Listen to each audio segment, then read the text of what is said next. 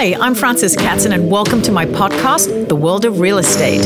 In this series, we will explore the world's largest asset class and how it plays out on a global scale. Joining me today is Yoel Shargian, the CEO of Elad, U.S. Holdings Incorporated. With billions in assets, Elad is one of the nation's leading real estate companies responsible for the acquisition, development, and conversion of architecturally significant residential and commercial properties in key markets throughout North America.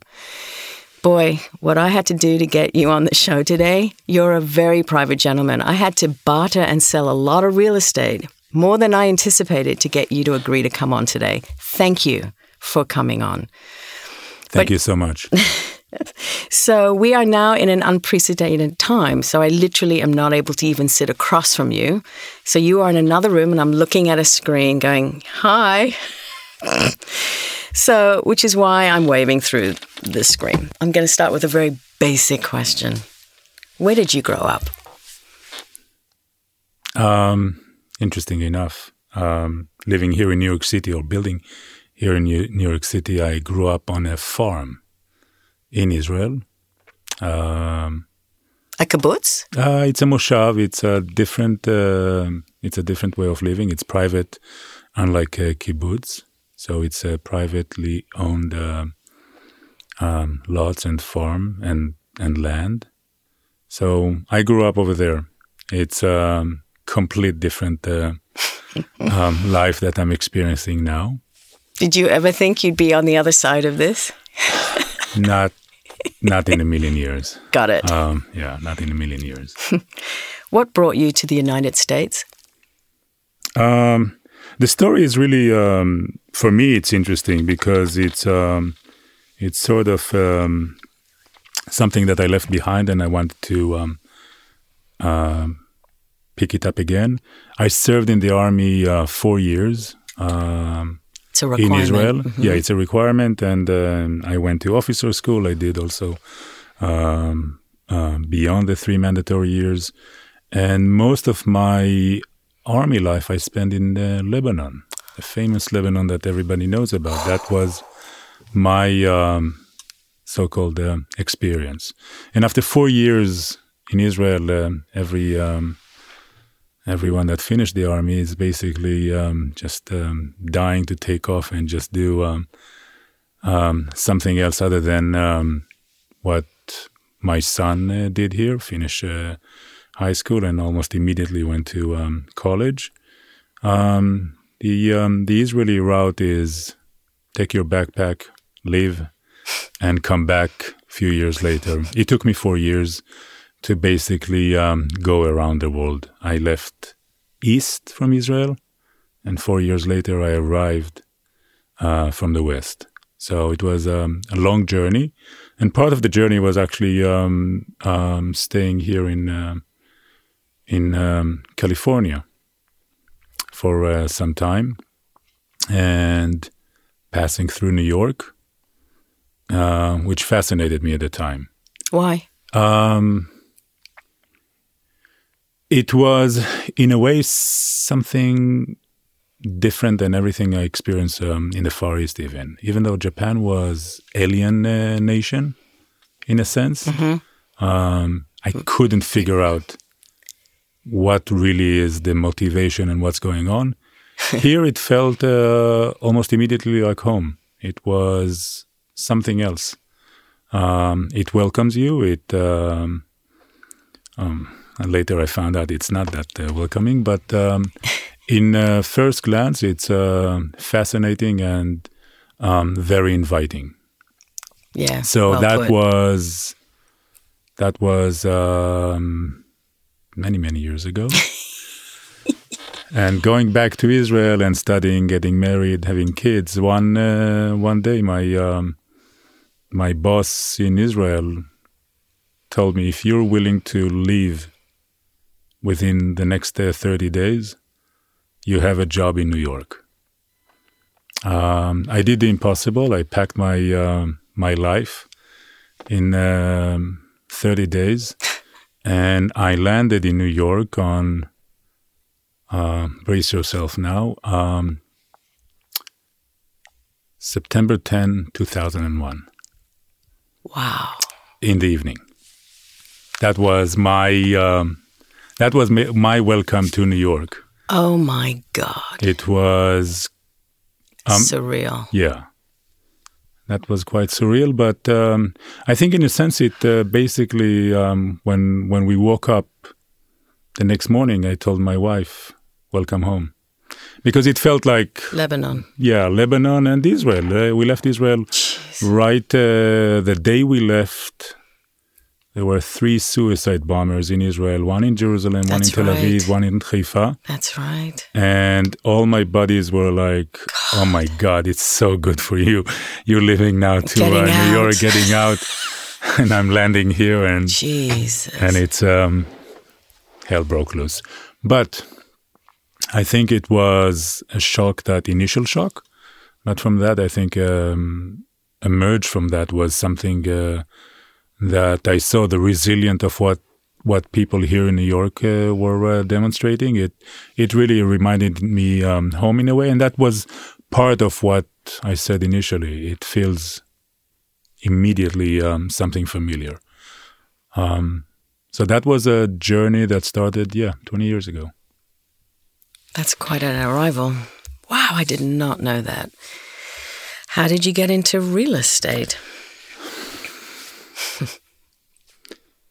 so it might be inappropriate, but um, it was also on the West Coast. I needed, I landed, I had $400 in my pocket.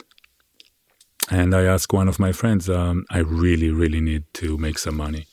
He says, um, Look, I know you guys. I said, What do you mean, you guys?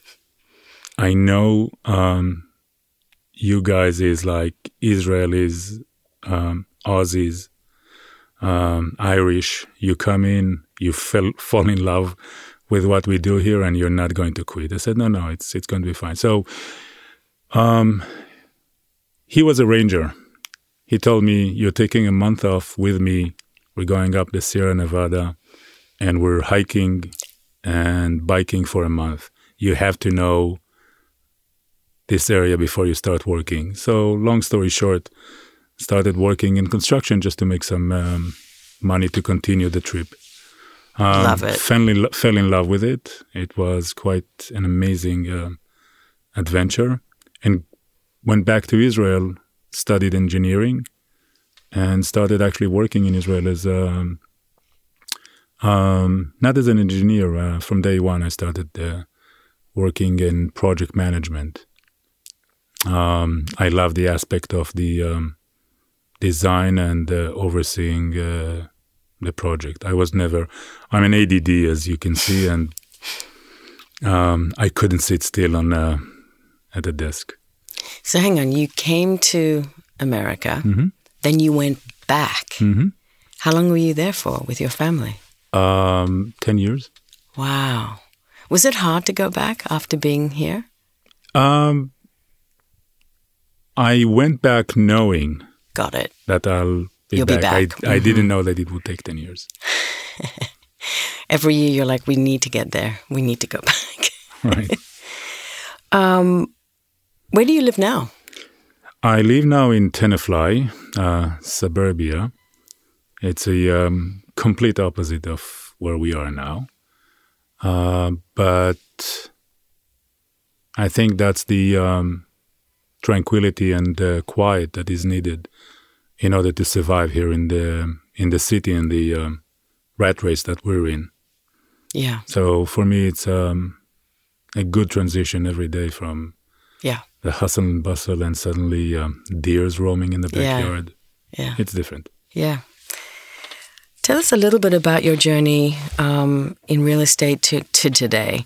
Your current position as the CEO of Elad Group in New York City is not a small position, and it certainly isn't one for the meek. Can you give me a little bit of insight of how that came to be and your transition there? Um, it's a hell of a pass yeah. from, from you know doing contracting and, and right. construction and management in Israel. Suddenly, boom, you're on. Right. So I, I think um, starting even before the army, I was in the youth um, um, movement, and then in the army as an officer, you're leading people, and that's really what um, really what uh, um, inspired me. And in I think in something in in in our industry that is really um, not uh, much appreciated. We always uh, think about brick and mortar, uh, dollars and cents, and schedule. But I think it's a uh, it's it's a bigger, it's a much bigger and broader picture than that. And I think we'll touch on that uh, later of what really is real estate because I think real estate is dreams. Hmm. And that's um, that's 100%. really what that's really what attracted me all the time because the brick and mortar is really um, um, something that we can all feel in touch, and we call it real estate. But we are building and we are selling dreams all the time. Mm-hmm. So the transition was actually um, relatively easy because from being a project management um, job, it's um, it's harnessing uh, the people uh, around you to believe in what you're doing. So it's whether it's a one project, one small project, one small task. Um, there is no real. Uh, you can't punish people to move faster. Mm. You have to um, get them to do it on your on their own. So if they manage to do it, and it's um, it's a um, it's a journey that everybody enjoys. It's it's much more lucrative to everyone. How so. did you learn that? That's a very big shift because most people who run a project don't can't afford to have that luxury of thought. Hmm.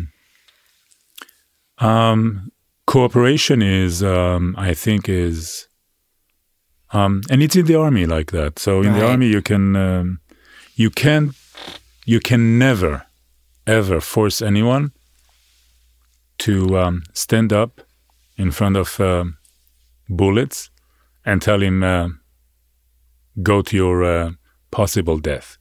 He needs to um, know that he wants it. He needs to know that he wants want to do it for you.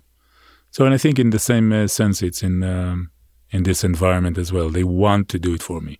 They care about me. They care about my business, and that's what really drives everything. Because if it was only for purely for money, we see where it fails uh, and breaks down. How many times can we um, repeat the same thing without really um, having uh, fun? Well said. Wow. the Elad Group is responsible for many, many successful condominium projects in New York City over the last decade or so, including One West End, 22 Central Park South, 5 Franklin Place, 250 West, the Plaza Residences, which was a huge conversion, among many others, and now 108 Leonard, my favorite. I'm going to ask questions you're not supposed to ask. Do you have a favorite?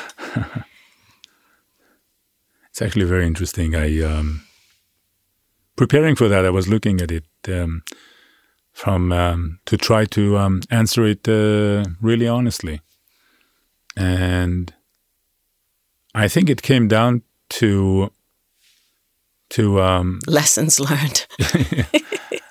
lesson learned. Um, I think at 108, which is something uh, that not a lot of people uh, know the history of that building and really what what's the origin of the building, who built it. I mean, we know about McKim and White, and we know all that. But if you dig deep down and you know how how history shaped downtown with uh, um, this uh, famous uh, team.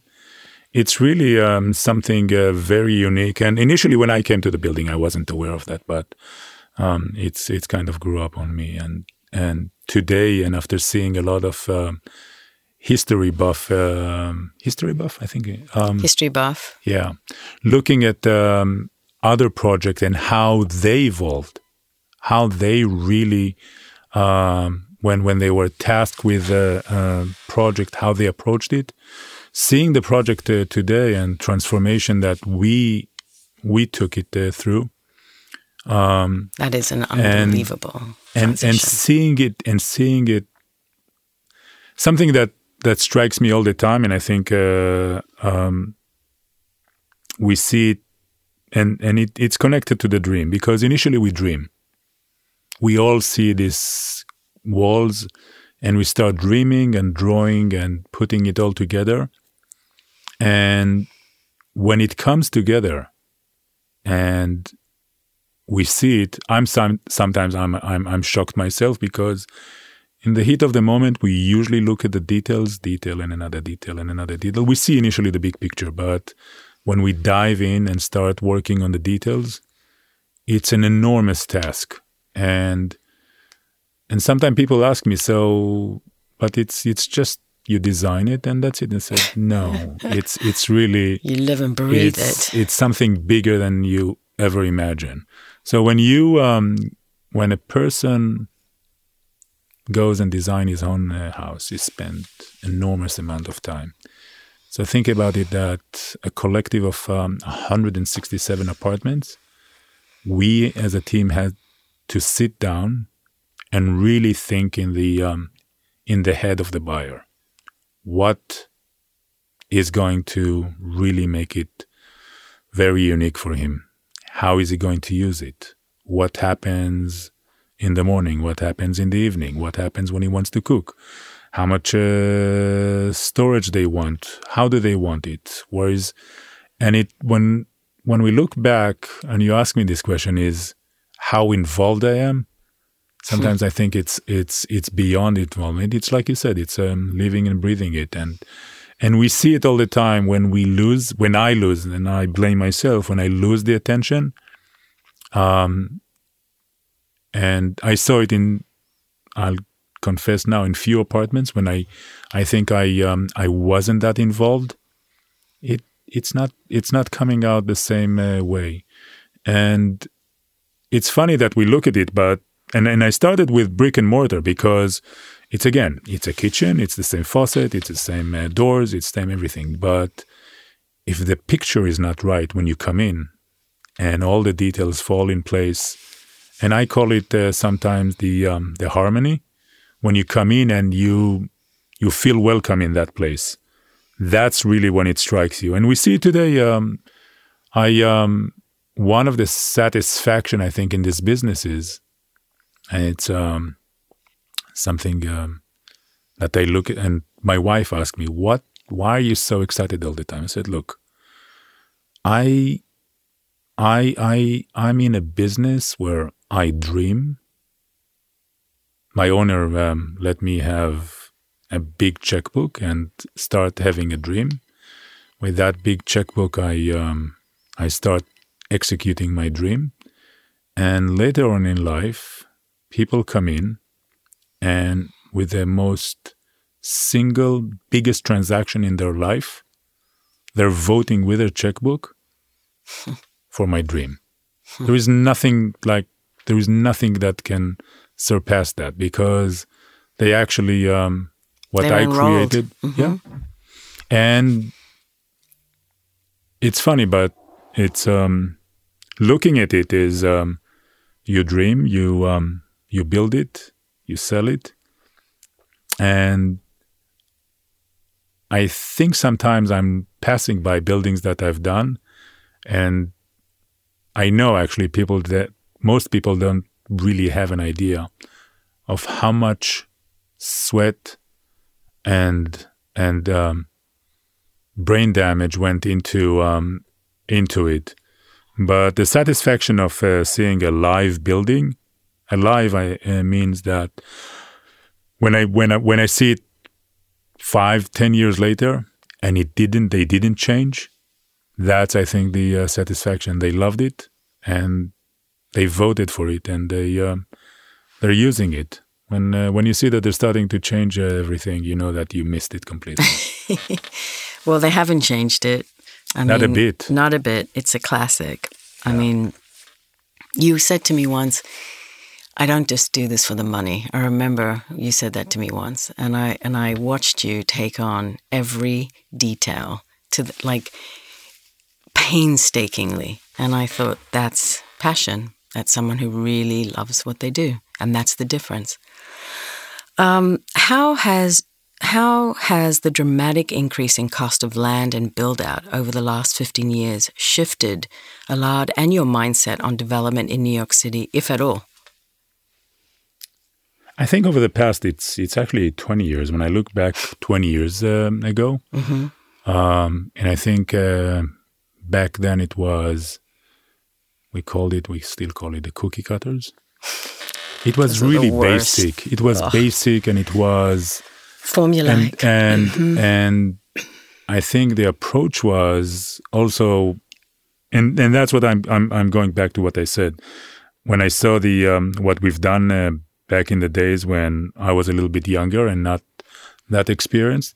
Um, I was shocked to see that people actually came in, took the apartment, yeah. broke it down, and redid it all together. And at that point, I realized that I have to do something else. It just doesn't make sense that after all the um, the work and energy that we did, um, we have to do it uh, differently. And I think in in in the marketplace, uh, and it's I see it even today. Um,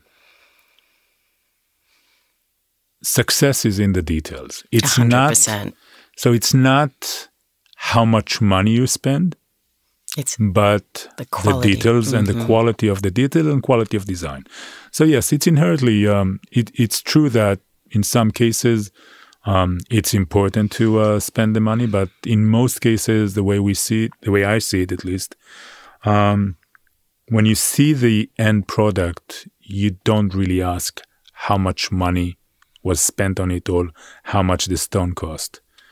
If it if it all works and it all really um, reads reads uh, mm-hmm. right, mm-hmm. that's what makes it mm-hmm. quality. If it's the most expensive stone and it's done not design wise the right way, it doesn't matter at that point if it's expensive. It's it just feels cheap, just yeah. looks bad. I mean, they spend these expensive woods all the time and they look dated. You know, I always feel like the less is more routine is so much better, you know?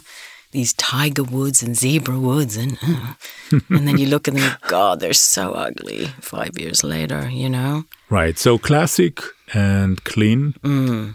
i think and and over the years maybe it's me or um, the um, open concept mm-hmm. of um, kitchen living room i love that um, it's something that um, that's how i like uh, my life to be um, a very interesting uh, story, and I'll. Um, so I'm. I I I bought a land in Tenafly, and I uh, wanted to build uh, my house. I take the local architect, and I tell him what I want, and I say, so I want the kitchen, the dining room, and the living room to be just one giant hall. He looks at me and says, "No, you can't do that." I said, "What do you mean?" He says, "Let me give you what I think." So he started designing it, show me the drawings, and I look at it and I said, "But you made here a wall. I don't want that wall." um, so I think for two months we were like arguing, and he was insisting that that's not the right way. I said, um, "I think you're misreading me, and I think it's time that we um, part, part, ways." ways. Um, I took um, one of the um, I mean, he's also local for many years, but he's in Israel. And I told him, this is my dream and this is what I want. He says, 100%, I got you. and he designed it. And my my ground floor, that is um, um, close to 2,500 uh, square wow. feet, has one one side door, one front door, one door for my library, and one door for the bathroom. That's it. Wow. Everything else is open, open. but it's still it's um, and I hosted my house close to hundred people uh, sometime, and it's the greatest uh, feeling of uh, really having a life not in um, in room closed, um, but everything is lit. Mm-hmm. Yeah, collectively, it's li- living together. And even if my kids are sitting in the other side of the room and studying, you're still seeing each other. And um, I love that. So I think I, um, Where does that come from? That wish to keep it all connected? Is it just from growing up in Israel? Is it yeah. from? I grew up uh, in a farm. Everything is um, Open. open. Yeah. Um, we live in Israel when the doors to the outside are Open. constantly open, so your backyard is part of your um, house. Yeah. Um, you sit outside a lot. In, Same I mean, it's like like California and like uh, Florida in a sense. Yeah. Um, so I think uh, over the years it, it grew up on people here, and we see it on um, on most of our projects. That's the way we designed it. And very few projects we did it um, that the, the kitchen is really um, closed. And usually it used we used to do it on really big penthouses where formality is a little bit more um, needed Yeah. um, but it still it worked uh, very. Um, I think it with the clientele that we we're we're having today. Um, they fall in love with it. So, with that in mind, I mean, we're also seeing a change in the buyers, right? In today's market, buyers don't begin following a project until there is a shovel in the ground or a tower rising out above the street. On average, how long does it take to get that po- to that point from your initial involvement, and what are some of the behind the curtain things that are going on between those two points in time? It's a long process. I know. Um, I think one one of the key things that we usually um, trying to uh, hit on uh, day one is not looking at the market uh, today, but looking in the market. Um, I mean, yeah, we don't have the crystal ball, but trends and viability is something that uh, we're looking at um, and analyzing it. And as um, as a CEO and as a and I was always driving, um, not being conservative, but um, looking at the market a little bit different than um, everyone else. So when when we're looking at the market, um, I called it affordable luxury. So creating something that is very unique, and when I say affordable luxury, is allowing you to really participate in uh, the high stake uh, market of really um, luxury luxury market, but in a much affordable prices. And we managed to do it, I think, in uh, both uh, um, design process, which is um, very pa- fast uh, pace. So usually, when you're asking me, it it takes a long time. So I'll give you an example. One one West End. One West End um, was a million square feet, and to design a million square feet and to procure it and do everything takes uh, time. So um, I took the approach uh, there of uh, basically designing the basics uh, of the building and start foundation like within six months from the time that we bought it. So um, otherwise, it project like this can take five six years between um, initiation and completion. So during that time that the process started in the field, we are sitting and basically designing the building and uh, starting to uh, really put uh, the project uh, together from initiation that was just um, few few um, scribbling on a board and saying this is how it's going to look and what we're um, attempting to do. To There's a final product. Yeah to a final product that is Stunning. um, stunning and it's painstaking to think about basically when you look at it we we as a team and i say we because it's not just me it's a lot of people that collaborate in this um, the drawing is actually the um, transformation of the um, the um, brainwave that we have we illustrate it on the drawing. We hand this over to these guys in the field, and everything we had a dream, we thought about. This is how we want it to look. They have to um, um, basically um, put it together, and it's um, it's a very very complex, but still, if it if it works right, collaboration is um, unique. But it's so interesting because you you know ground up new construction is the total antithesis of pre war conversion. Pre war conversion, I would say, is probably more tricky, right? You have to work within the shell. You can't manipulate because you've got all of this built in stuff. Yeah, the straitjacket, I call it. Yeah.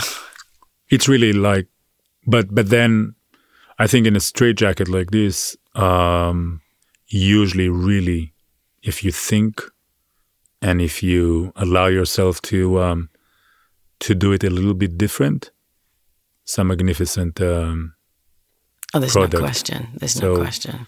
because it's it's really um, you really have to put your mind into it and really make it work. And in the process of uh, 108, it was painstaking, and we've done it again and again know, and I again, know.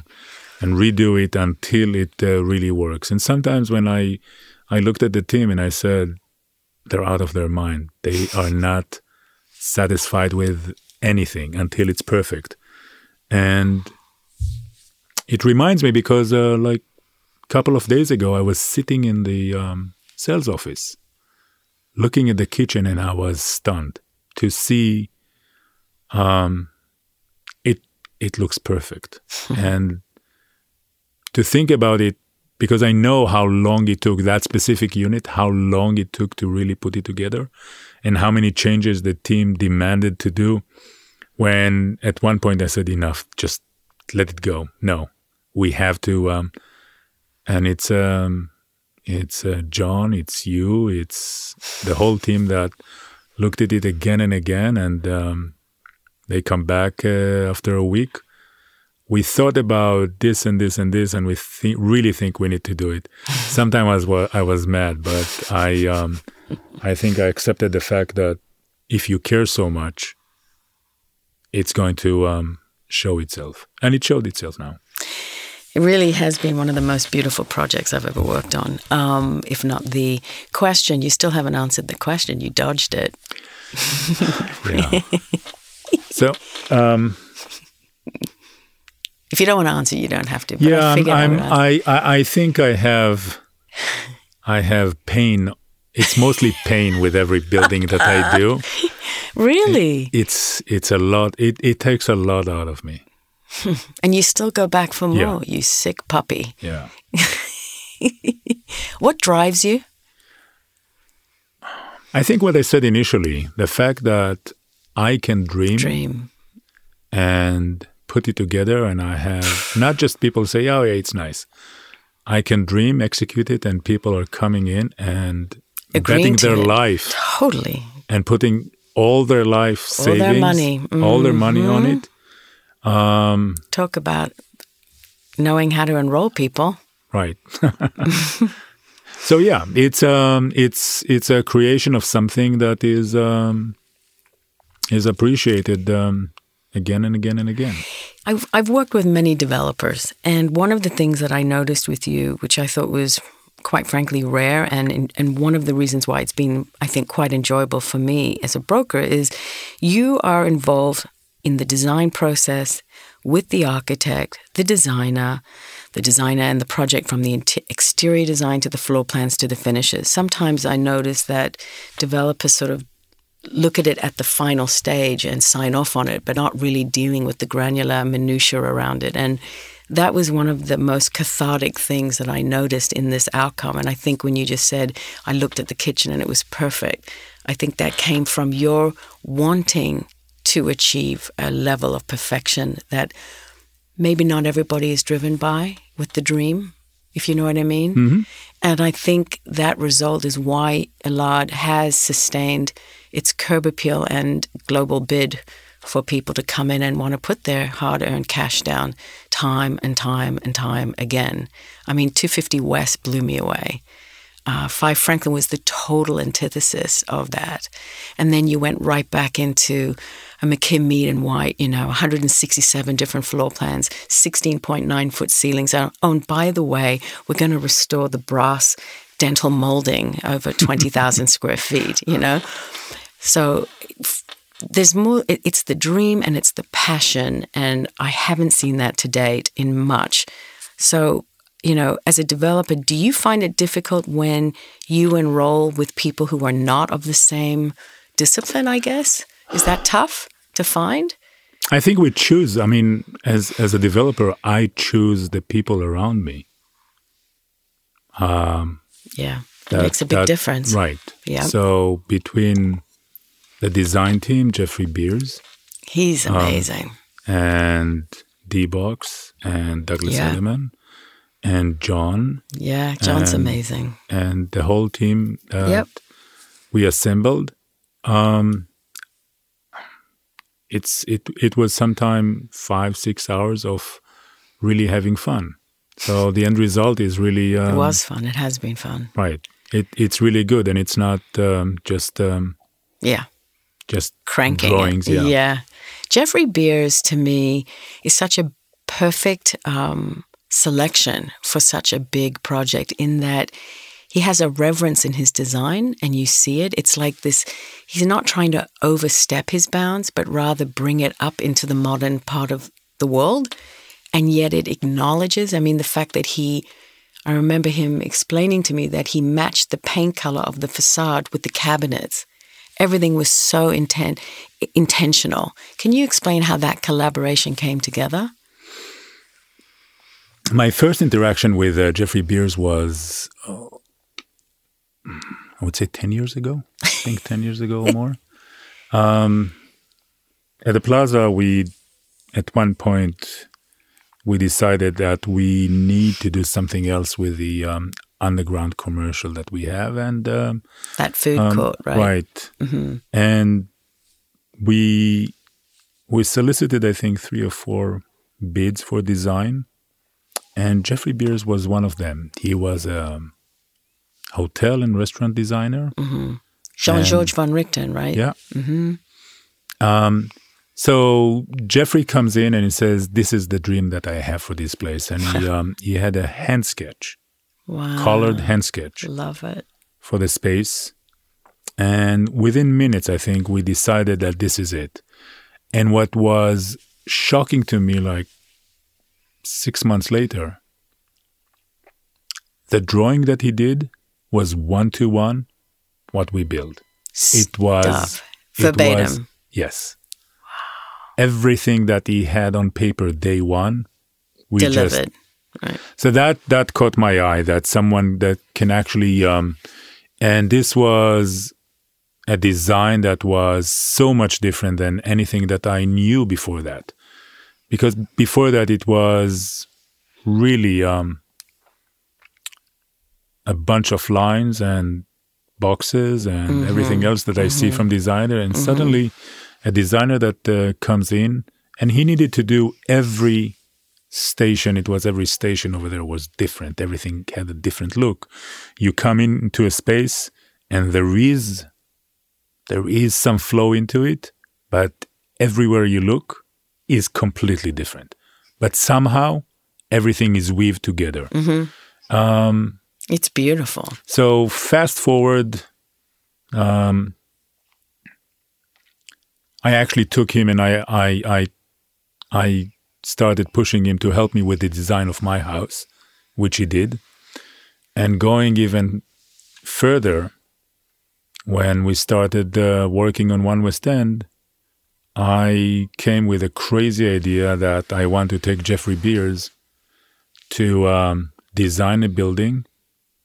Uh, and it was a million square feet of a designer that never did in residential residential in wow. his life. That's that's but ballsy.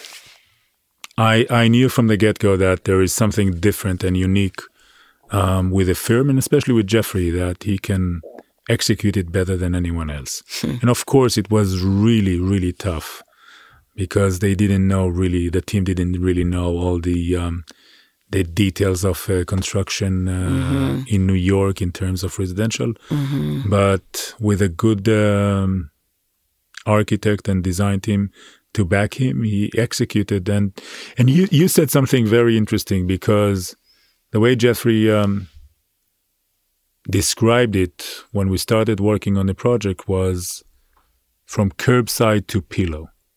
And I think that's really sums it up all from from from the moment you you look at the building and you're at the curbside Mm-hmm. all the way through to the last thing that you do at night put your head uh, down on the pillow and that's really like a journey of of yourself through the building during the day and until you um, close your eyes. So when he said that he's matching The paint color of the, the, paint facade. color it's Mhm. i think it's a more of illustration of um, His how he yeah how he thinks about design rather than as i said it it's boxes boxes boxes. He weaves it together and that's what i loved about him. Um, the transition.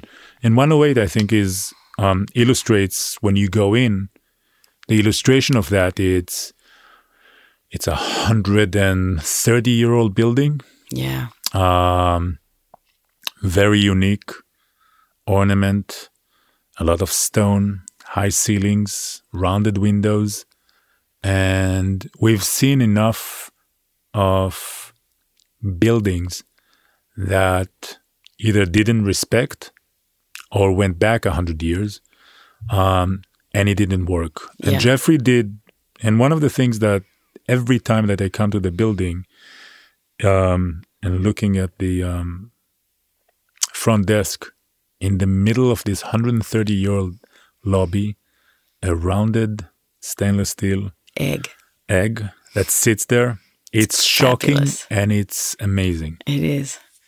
It takes such a total paradigm of these two. I know it's he does it. It's it's really beautiful to watch.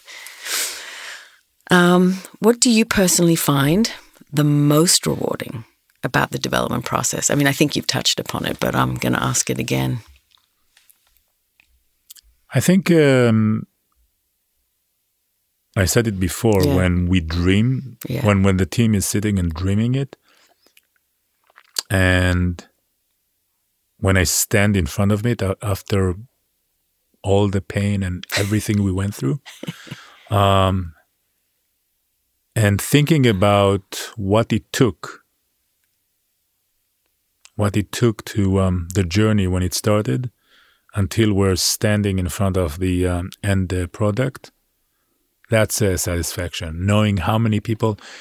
Um, when I did my engineering, we went through um, the process of uh, counting how many actions just in the construction itself of a family home. Actions that are needed in order to construct it. Um, it's 2500 actions that are needed different actions not call it uh, putting a screw together. And that's i think uh, what um, is amazing. Putting it all together having um, people that never sat with you when you dreamed was dreaming the dream and they're putting it together. It's amazing You really love what you do. What are one of the two biggest lessons you've learned about the business since you've been in real estate? Uh, wow we got more Yeah. than two. yeah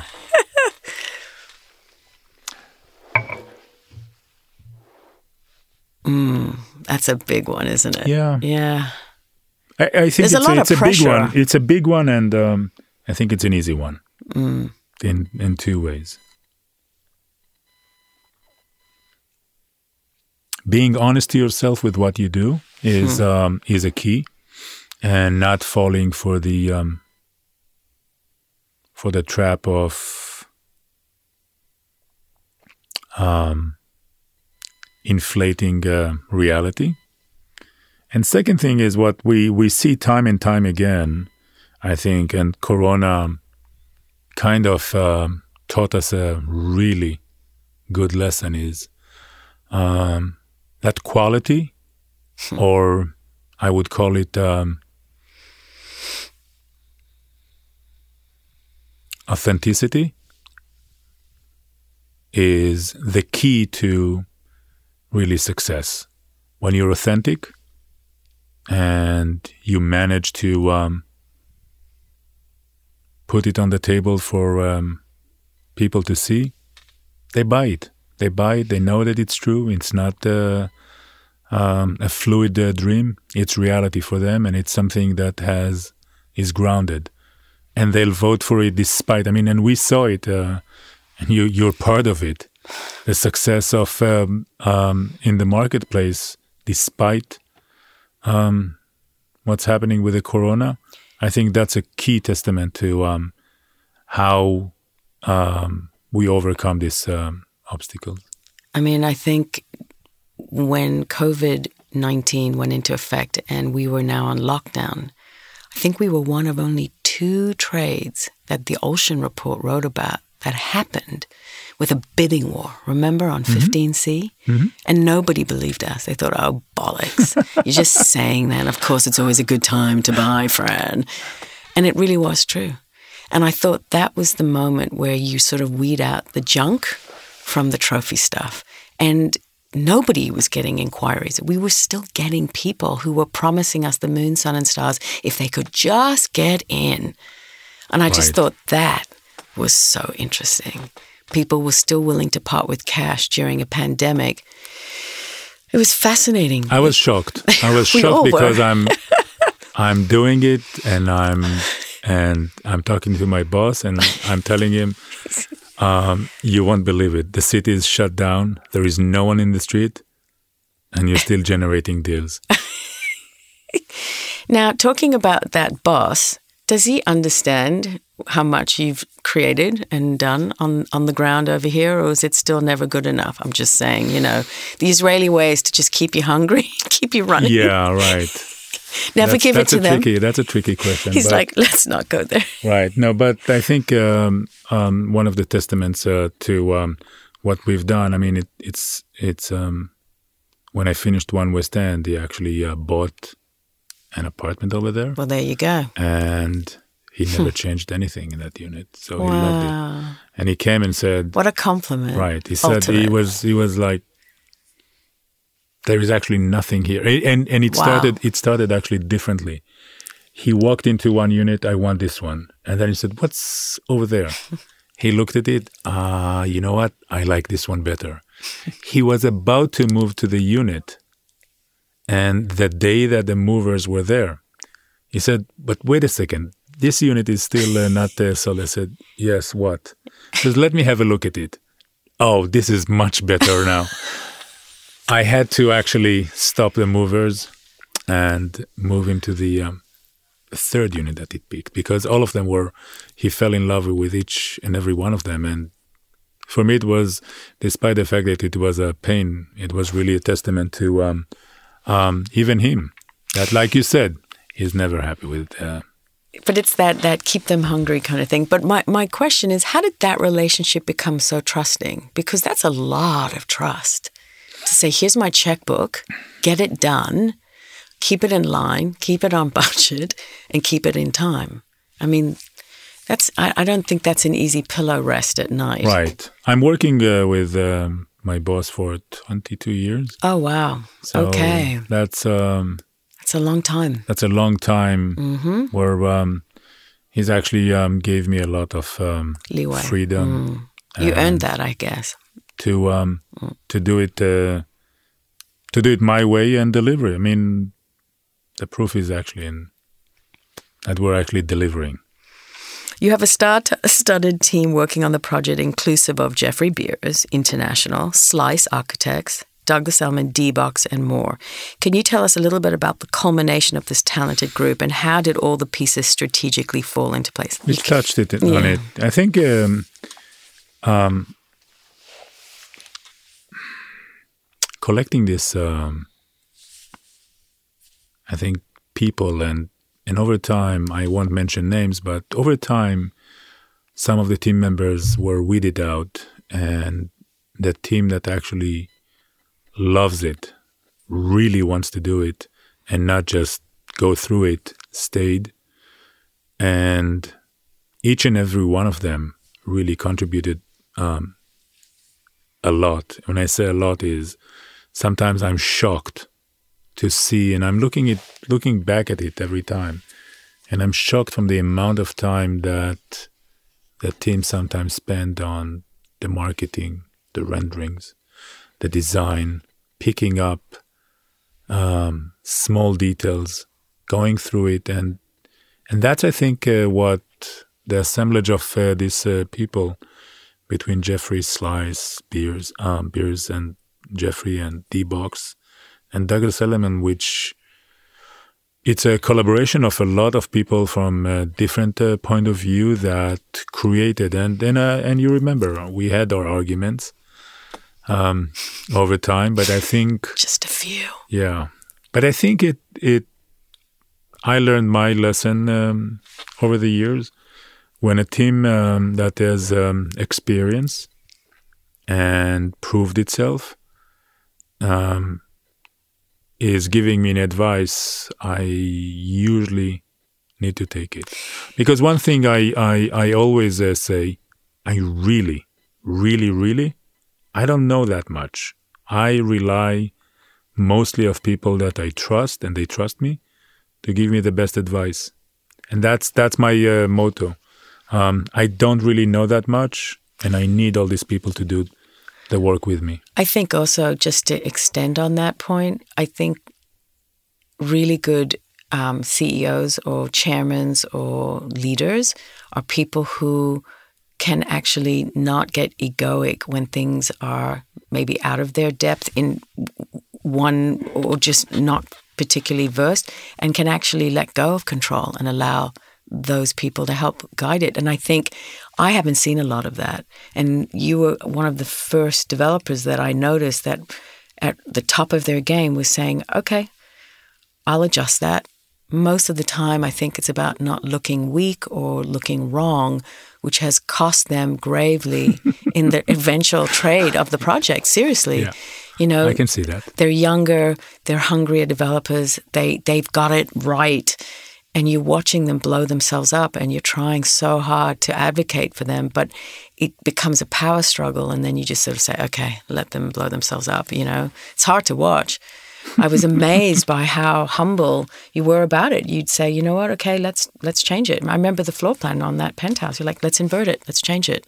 Right. That was, like, was amazing. that was um, when you guys proved to me that our thought process initially was not really there and looking at what you created again. Well, it was a team, but right. it was definitely appreciative that you were open to it. Most developers probably wouldn't have. For those of you who are listening, when you are dealing with 20 million plus penthouses and you tell a developer, you know what, maybe we should put the bedrooms on the other level, most would say, please go home. You're not welcome at the meeting anymore. But that was not the case. And in and in this instance, it actually, I think we dodged a huge bullet, and I think it's proved to be much more advantageous for the sale. But there we go. Um, you know, I think that was very telling about you as a as a, a leader. To be honest, I think that for me was mind blowing. I was so impressed by that. Boy, it sounds really weird that I'm saying all of this, but it's really true for me. What were some of the biggest challenges when redeveloping 108 Leonard, and how did you overcome them? Because I know that we had a lot of legal issues around a, a live working monument in conjunction with the first ever McKim Mead and White conversion to residential. I mean, there was a lot. I mean, this had a lot of hair on it. Right. That's a lot of love for a building to take that on. Seriously, many had tried and had failed. So one one of the um, and the owner asked me once what are you going to do? Um, um, first thing that you're going to do, I said, I have to study this building and know what was in the builder's mind when he built it, how exactly he built it, what was going in his mind, because that's the only way for me to really reshape it in a way without uh, um, taking it down in a sense. because it's a 130 years old building and and completely different technique of uh, building back then. Completely. Completely. I mean, it's cost prohibitive now to even try right. to build like that. Right. This is a masonry masterpiece. You walk into this building, it's got these steps have been worn. It's like walking through a Roman palace. You know, you just like you walk through these steps and they're worn from 130 years ago. It's crazy right. history. I found an, an invoice for mutton you know, I, I put it on social media. I couldn't believe it. I found an invoice for mutton. Yeah. Sorry. So, studying the building and knowing how exactly it was built was one of the key um, key elements for me to drive the team to actually, for instance, um, going through the facade and sounding the facade. What does that mean? Sounding the facade. So the facade is sitting there for the hundred last thirty years. No one took care of it, and now I co- I come in, and I have to figure out what's wrong with this building. So usually it's being done by just um, scoping it with the uh, binoculars. Mm-hmm. Uh, oh, a scope. Mm-hmm. yeah. So I said, no, you guys are going to go and you're going to sound. And it's basically a small hammer that they tap on the stone to find out if it's hollow, if it's Corroding, corroded, rotting. broken, whatever it is. And, and I asked them to do it on every stone in the building. They must have loved you. Yeah. but it, it, it allowed me actually to um, go back and rebuild the facade and know um, what we know today, how to redo everything, where we have to um, really be careful and reconstruct really the facade and um, and put it all together as not not as as brand new as it was uh, 130 years ago, um, but putting it together that brings its um, really respect and glory um, that it used to have, I and it shows now. So does. Did you find a lot of the rock was was not healthy? Just out of Um, curiosity, or was it just so beautifully retained because it was such a good caliber build out? So um, I think one. So in this uh, um, um, I challenge my team all the time. So I, I went to Italy, went to um, I think it was the uh, Colosseum, and I'm looking at the Colosseum, and I took a picture of one of the walls that is sitting outside for more than two thousand years. Right?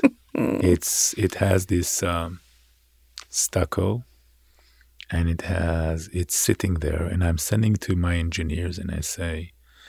I really want to understand how 2000 years ago they managed to figure out how to build it leave leave it to the elements and 2000 years later I come in and it looks as brand new so it shows me on, only what we really don't know. And that's I think one of we really don't know um, as much as uh, we want to think about uh, that, we we don't really know everything, and working on uh, buildings, um, I think uh, people in the past understood that it's a breathing and living um, element, and it's not just brick and mortar. no, it's not. So allowing it to, and we know a little bit more today, allowing it to breathe, to uh, uh, have the moisture um, evaporate through um, the cracks, and let the building actually breathe through its uh, life. Uh, I love that visual, by the way. That's quite a visual. so that's, I think, uh, something that uh, took a lot uh, from the team, and um, I think uh, even your team, your team went and basically took pictures of every single bay, every window, Yes, they did. every Ceiling height. every ceiling mm-hmm. height, every it it The book it took was a lot. extensive. Right, It was took a lot. It took a lot to put it together, and um, It's what I you, sell us. Right. I mean, so we it- could sit at a sales table and say, Well, I don't know what it looks like. And I'm like, Well, here is a man standing next to this window. You can see the ceiling height. Look at the contact. I mean, that's how we sold. Right. that was for me um, amazing that the team um, did that on his own, went ahead and did that, and it's extensive.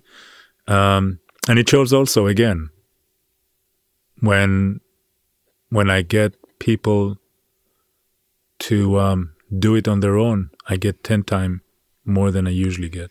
But that's a gift. I don't think most people realize that that punitive management skill ain't going to happen, ain't going to drive passion.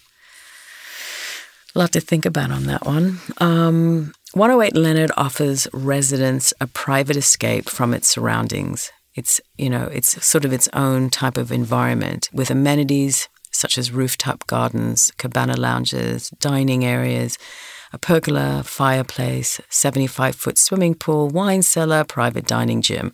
All of these amenities seem to have a wellness component to them, which is very relevant in today's society. What was your process behind cultivating the amenity package? I think one of the key elements in uh, design, and I start uh, all the time, um, we're um, creating a dream for 167 families. so um, I usually think about it as, as, as a community rather than just a building. Mm-hmm. So in a in a community like that, it's um, in today's COVID ev- environment. Of course, it's a little bit um, different and mm-hmm. tricky, but let's uh, go past the um, this uh, year because we want to erase this year anyway. yes, but please.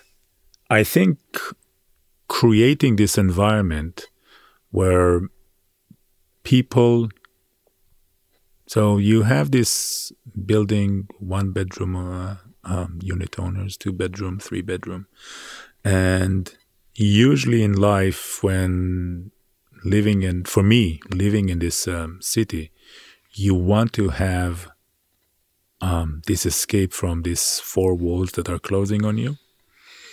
Um, and that's my imagination. So how do you do that? So, in, rather than um, spend time scouting the city to have your swimming pool lesson, or having your uh, gym, or having your park, we in, and I think this is the third building that I'm doing it this way. We're creating now the mm-hmm. full experience, mm-hmm. and the size of the buildings allows us to do it. Um, but I think over time, um, I evolved with it, and I I created much more than 20 years ago. Right, we had the gym, kids room, blah blah blah, rooftop, and we're right, done. And we're done. and I think that's the evolution of what we as developers and yeah. in the market. Yeah. Um, the demand for right. destination living all in one. Yeah. You know, billiard room, cinema, private dining, larger dining room. Mm-hmm.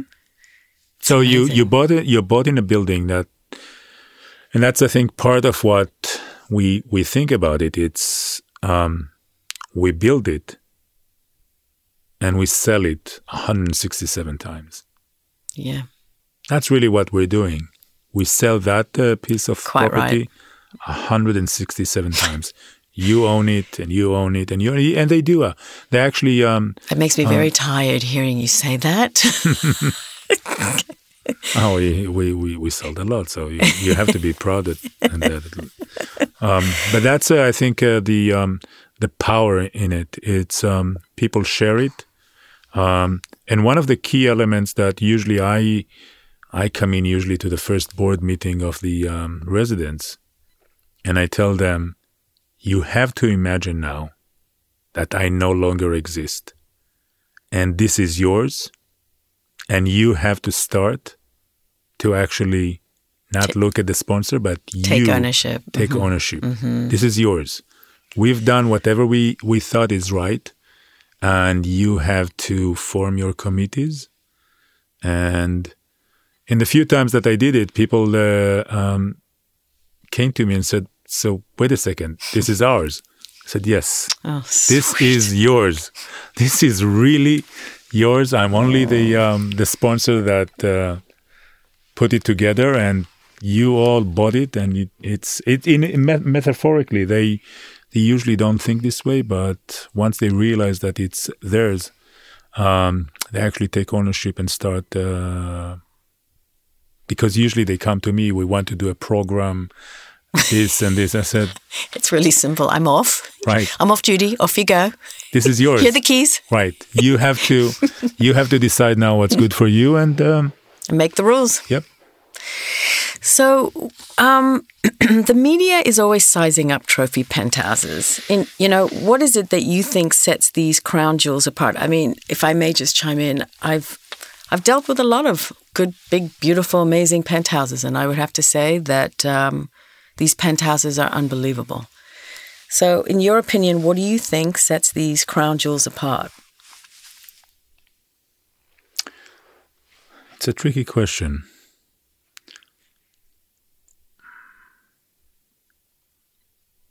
Because um, what I learned over time is, and it goes again, it's, um, I call it the human scale. I learned uh, that just making it giant is not going to make it uh, um, unique. The human scale, and people uh, usually um, look at it because, in the end of the day, um, we occupy a very small uh, space. And when you put um, people in a giant space, it's not really complementary. So creating a, um, um, a trophy um, is the feature needs to be really unique. And so one one 108 for instance it was really um, kind of easy in um, in a sense. The cupola that is um, unique feature in this uh, building or the clock tower it allows us to uh, really harness the uh, history and unique uh, qualities of the building, and basically each one of the penthouses, in a way, owns a piece of history, and that's really what set it apart from uh, anything else. Because to create just a giant um, um, penthouse is not anymore um, it. No, it needs to be that quality that surpass everything else, and when it's a little bit uh, dramatic, but um, you own piece of history. You do. You're buying a piece that'll never be made again. Mm-hmm. And I think that's what makes it, I think that's exactly what separates it now. Something that can never be replicated. Um, what other projects are you working on? Um, we're now, and it ties to your New York uh, saga. We're now um, actually um, um in Florida, in Boca Raton, um, completing um, a project that we started um, a year and a half ago. Wow. And you must be doing well now because yep. Florida's booming. so it's interesting, but um, um, I think my my and, and it goes back to um, um, design. So I go down and I sit with the design team and the marketing, and we're designing the apartments and i look at the size of the apartment and I said impossible. I said what? Do you mean impossible? I said guys it's it's 1800 square foot one bedroom. Are you out of your mind? And i start looking at it and i think it took took them a lot of convincing to um to show me that and that that ties back to what I said all the, uh, from uh, the get go. I don't really know everything. I have to learn from my team and uh, trust them. And it proved itself, of course, um, that what I told you initially about the um, amenities, how we um, we grow them on this project, the amenity package that we created, and it's it's surpassing everything. And people are again, people are mesmerized by it because it allows them to, in Florida, to move to a condominium without losing the um, private home experience. And I'll, they have few swimming pools that they can choose to go to. They have um, a roof garden that is close to four acres. it's really it's really something else. Wow. And I think that's what allows allows me to really um, sell this dream. So you don't have to do what you've done uh, until today. Uh, make sure that the gardener is in uh, doing his job, and the plumber came how to um, fix. You have everything taken care take taken care of, mm-hmm. and you can actually enjoy life. And that's what uh, these people um, actually uh, voting. It's it's um it's unique. It's unique, uh, and we like it. Is there a specific neighborhood in New York City where you've always wanted to do a project, and if so, which one and why? uh-huh. So I've done few of them, and I think the neighborhood that attract me the most is Tribeca. Hmm. Um, especially because it's. I think you just answered the question, by the way. yeah. Yeah. It's either 250 West or 108. Yeah. They're all um, um, historic buildings Yes. that I can transform Yeah. Without changing them too much. Yeah. I remember coming to the opening for the plaza. I'll never forget that big, big event. It's incredible. Um, but um, so it is Tribeca. So you, you you've accomplished it. Okay. Um, are you currently in acquisition mode in New York City? We're starting again to look at uh, New York. New York is um, stressed now, Mm. but um, You're like, I'm going to be on a boat having a holiday. I think in every um, it it lends itself to opportunities now. So we are looking at it, and again, it's um, Will you really do it? Yeah. Well, cool. Um, how has COVID 19 altered your thinking about development? Has it created any opportunities for you?